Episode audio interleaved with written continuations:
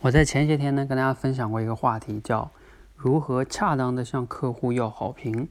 当时呢有分享到我的一个经历哈，这个经历呢有了续集。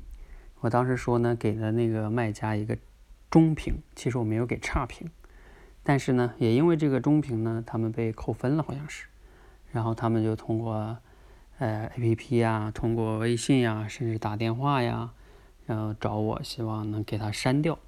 甚至还要给我加一些钱哈，也没加到多少，加到十五块钱。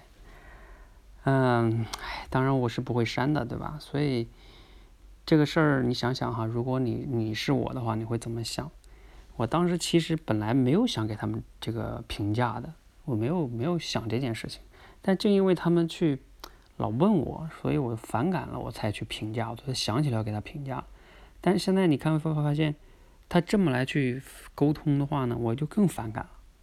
然后呢，我就跟他们说：“你们不要再发短信了啊！如果你们再继续这样发，我已经比较反感了。如果你再这么发，我就要再追加一个差评了。也就是说，我原来给的是中评，如果你们再这么反感的话，那我就给差评了，甚至我可能还会向淘宝投诉了。”好，我发完这个呢，他们终于安静了。好，就是你可以想一想啊，其实我当时还跟他们说了一个逻辑，我说。你们有沟跟我沟通的时间，其实你还不如好好去服务一些新客户了。你把那些新客户服务好，获得一些好评，不就把你现在这个减的分儿加上去了吗？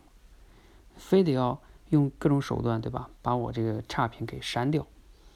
好，就算我真的删掉了，你们其实也就是掩盖了一个你的这个曾经犯过的一些问题，是吧？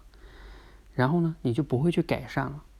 你就会觉得说，哎，反正有差评，我只要磨，不断的磨对方，是吧？对方威逼利诱，对方也会帮我删掉的。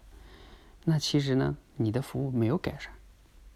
所以通过这个事儿呢，我有一个思考啊，就是我们永远不要去为已经犯过的错误呢，在那儿追悔莫及呀，甚至呢，通过各种手段企图去掩盖，而是呢，要从中吸取教训。你只有吸取教训了，成长了，你才能更好的去面对未来。啊，这个呢也是我自己得到的一个启发哈，希望呢分享给你，对你也有一些启发和帮助，谢谢。